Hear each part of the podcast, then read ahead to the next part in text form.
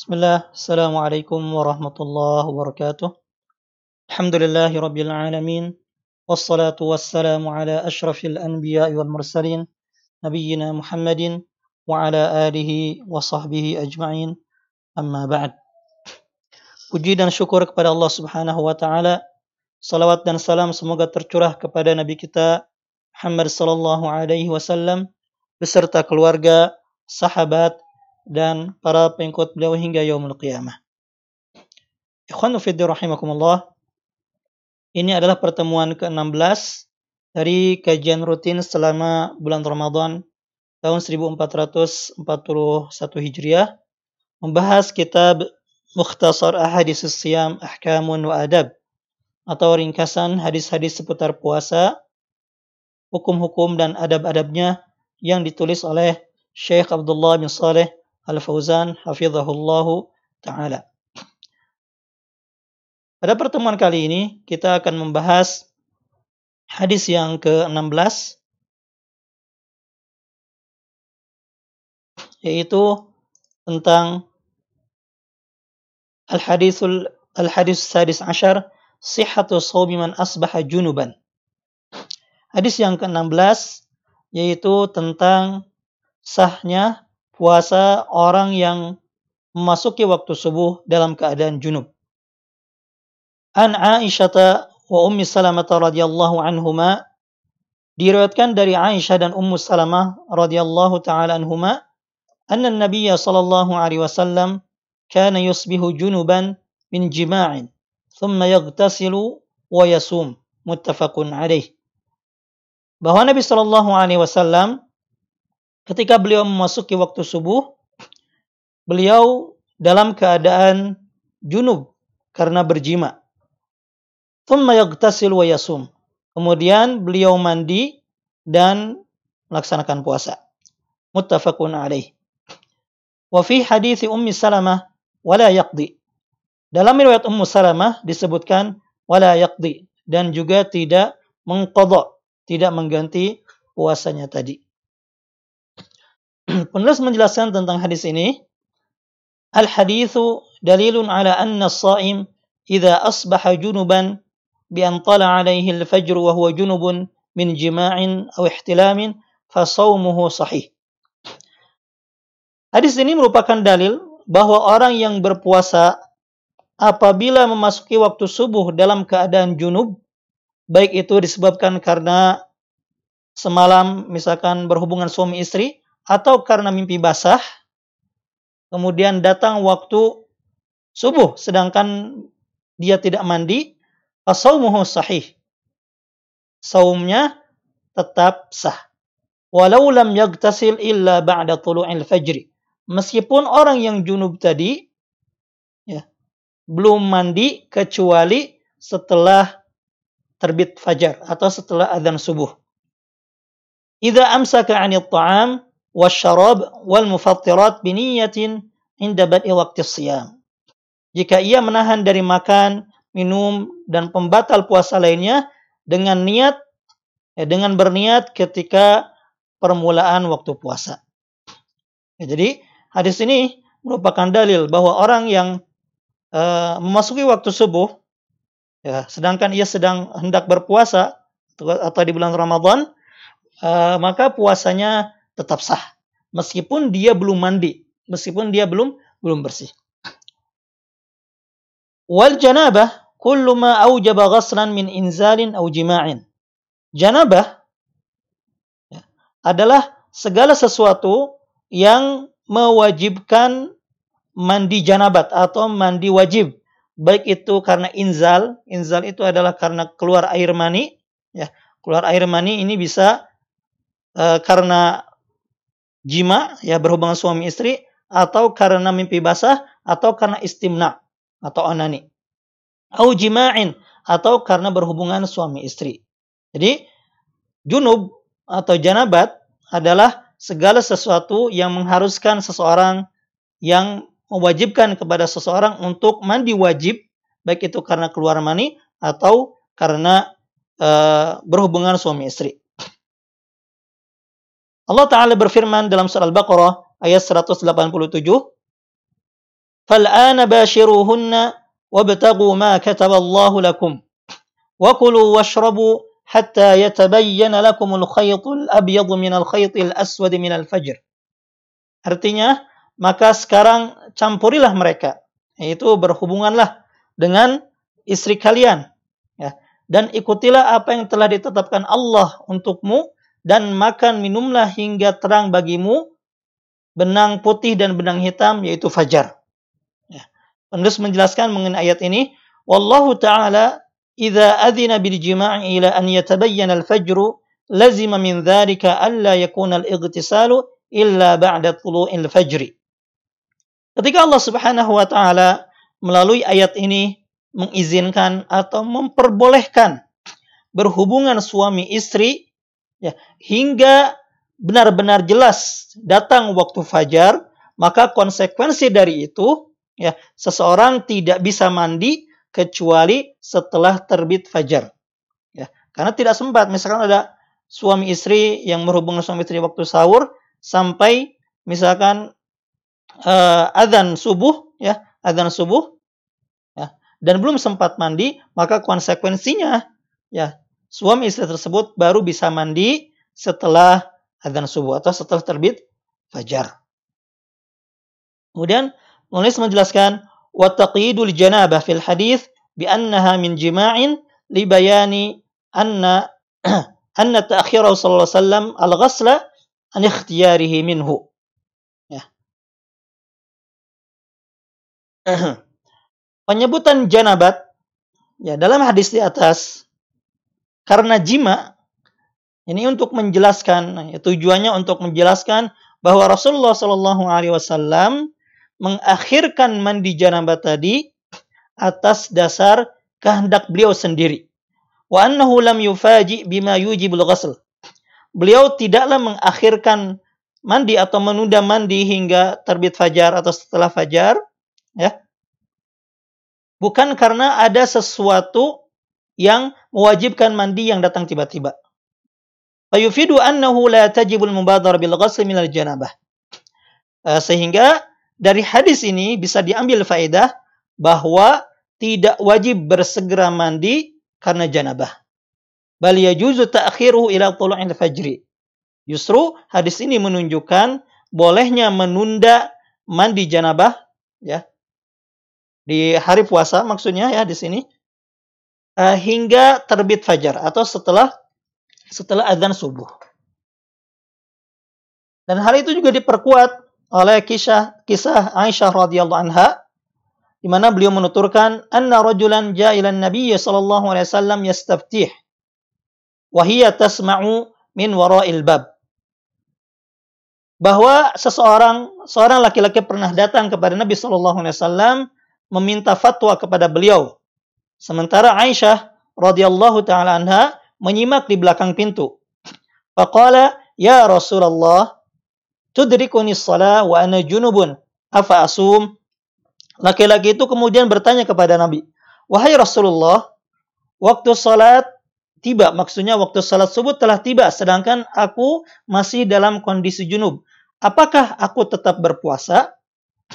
Qala Rasulullah SAW kemudian Nabi SAW menjawab pertanyaan laki-laki tersebut wa ana tudrikuni salah wa ana junubun asum aku juga pernah dalam keadaan junub saat waktu subuh tiba. Ya, saat waktu subuh tiba, sedangkan aku dalam keadaan junub. Dan aku pun tetap berpuasa. Faqala kemudian laki-laki itu menimpali, Lasta mislana ya Rasulullah, faqad ghafarallahu laka ma taqaddam min dhanbika wa ma ta'akhkhar. Wahai Rasulullah, Anda tidak sama dengan kami Sebab Allah Subhanahu wa taala telah mengampuni dosa-dosa Anda yang telah lalu dan yang akan datang. Kemudian Nabi SAW bersabda kepada laki-laki tersebut, Wallahi inni la arju an akuna akhsyakum lillah wa alamakum bima atqi. Demi Allah, sesungguhnya aku berharap aku adalah orang yang paling takut kepada Allah dan orang yang paling tahu bagaimana bertakwa kepadanya. Nah, jadi hadis ini menunjukkan ya bahwa orang yang uh, dalam keadaan junub kemudian datang waktu salat maka dia harus tetap berpuasa ya meskipun ia mengakhirkan mandi ya misalkan setelah adzan subuh ya sebagaimana yang terjadi pada diri Rasulullah Shallallahu Alaihi Wasallam ya. dan pada diri Rasulullah SAW terdapat teladan yang yang baik.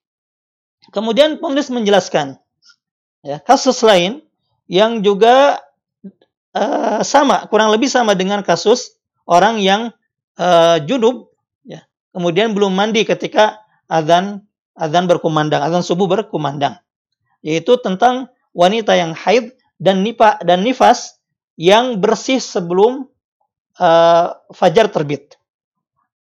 Wa kadzal haid wan nufasa idzan qata'a damuha wa ra'at at-tuhra qabla al-fajr fa innaha tasumu ma'an nas walau lam taghtasil illa ba'da thulu'il fajri.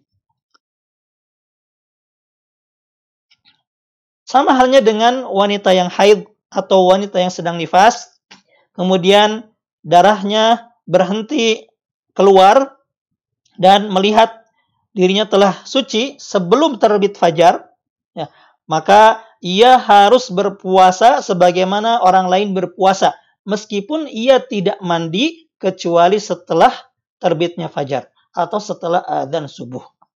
Mengapa demikian? Li'annaha hina idzin min ahli saum. Karena seketika itu pula, ketika dia bersih, ketika ia suci sebelum terbit fajar, ya, ia sudah masuk uh, sudah termasuk orang-orang yang wajib berpuasa. Karena dia tidak punya halangan lagi berupa berupa haid atau nifas. Oleh karena itu, wa 'alaiha an tubadira bil ghasli litusalli salat al-fajr fi waqtiha. Oleh karena itu, ya, orang yang tadi ya wanita yang haid kemudian bersih uh, suci sebelum terbit fajar, maka hendaknya ia segera mandi agar bisa melaksanakan salat subuh pada pada waktunya. Ya. Kemudian uh, penulis menjelaskan kasus yang lainnya itu orang yang mimpi basah di siang hari bulan Ramadan. Ya. Beliau menjelaskan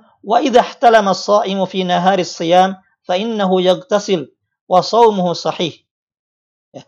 Apabila ada orang yang berpuasa ya di siang hari bulan Ramadan bermimpi basah ya misalkan tidur kemudian tiba-tiba ia bermimpi basah akhirnya keluar air mani maka yang harus ia lakukan adalah fa innahu yaktasil ia harus mandi janabat. Lalu bagaimana dengan saumnya? Wa saumuhu sahih puasanya tetap sah mengapa li'annahu laisa lahu ikhtiyarun fi dzalika wala iradah karena hal itu yaitu mimpi basah terjadi bukan atas pilihannya bukan atas ke kehendaknya dan keinginannya. Padahal dan Allah Subhanahu wa taala berfirman dalam surah Al-Baqarah ayat 286, "La yukallifullahu nafsan illa wus'aha." Ya. Dan Allah tidak membebani seseorang melainkan sesuai dengan kesanggupannya. Dan pada kasus ini orang yang tidur kemudian ia mimpi basah, ya, um, ini adalah di luar kemampuan orang yang tidur tadi. Ya. Kemudian penulis juga menjelaskan faidah dari hadis hadis di atas. Ya. Wa fil hadis dalilun ala jawaz iktisalis saim. Hadis ini juga dalil bolehnya mandi bagi orang yang berpuasa. La farqa fi dzalika bainal agsalil wajibah wal masnuna wal mubahah. Tidak ada bedanya baik mandi tersebut mandi wajib ya atau mandi yang sunnah atau mandi yang mubah ya mandi yang biasa saja untuk misalkan untuk menyegarkan jadi hadis ini menunjukkan ya selain sahnya puasa orang yang uh, masuk dalam masuk waktu subuh dalam keadaan junub ya juga menunjukkan bahwa orang yang berpuasa boleh mandi baik itu mandi wajib ataupun mandi sunnah ataupun mandi yang hukumnya mubah. Hal itu juga sebagaimana dikatakan oleh Imam Bukhari rahimahullah dalam kitab sahihnya bab iktisalis saim. bab tentang mandinya orang yang berpuasa. Kemudian setelah Imam Bukhari menyebutkan bab itu, setelah itu beliau membawakan kisah Ibnu Umar radhiyallahu taala anhuma. ثم ذكر أن ابن عمر رضي الله عنهما بل ثوبا فألقاه عليه وهو صائم. Imam Bukhari menyebutkan kisah bahwa Ibnu Umar radhiyallahu taala anhuma pernah membasahi pakaiannya kemudian ia kenakan sementara ia ya dalam keadaan berpuasa. Kemudian Imam Bukhari juga membawakan kisah Asy-Sya'bi yang mana wa dakhala Asy-Sya'bi al-hammama wa huwa sha'im. Dan juga Asy-Sya'bi pernah masuk ke dalam pemandian air panas, ya tentunya untuk mandi ya. E, sementara beliau dalam keadaan berpuasa. Kemudian juga beliau menukil perkataan Hasan Al-Basri, la ba'sa bil madmadati wa tabarruda lis-sha'im. Tidak mengapa orang yang berpuasa untuk berkumur-kumur dan mendinginkan badan. Ya. Uh, jadi tiga poin atau tiga kisah dan asar yang disebutkan oleh Imam Bukhari dalam bab mandinya orang yang berpuasa yaitu Ibnu Umar radhiyallahu taala anhuma kemudian kisah Sya'bi kemudian perkataan Hasan Al-Basri ini menunjukkan bolehnya mandi bagi orang yang berpuasa. Oleh karena itu, thumma saqa fil bab hadis Aisyah radhiyallahu taala anha al-madhkura awwalan. Kemudian setelah uh, Imam Bukhari rahimahullah taala membawakan tiga asar tadi, beliau mencantumkan hadis Aisyah radhiyallahu taala anha yang disebutkan di awal pembahasan tadi. Jadi sekali lagi ini menunjukkan bolehnya mandi bagi orang yang berpuasa.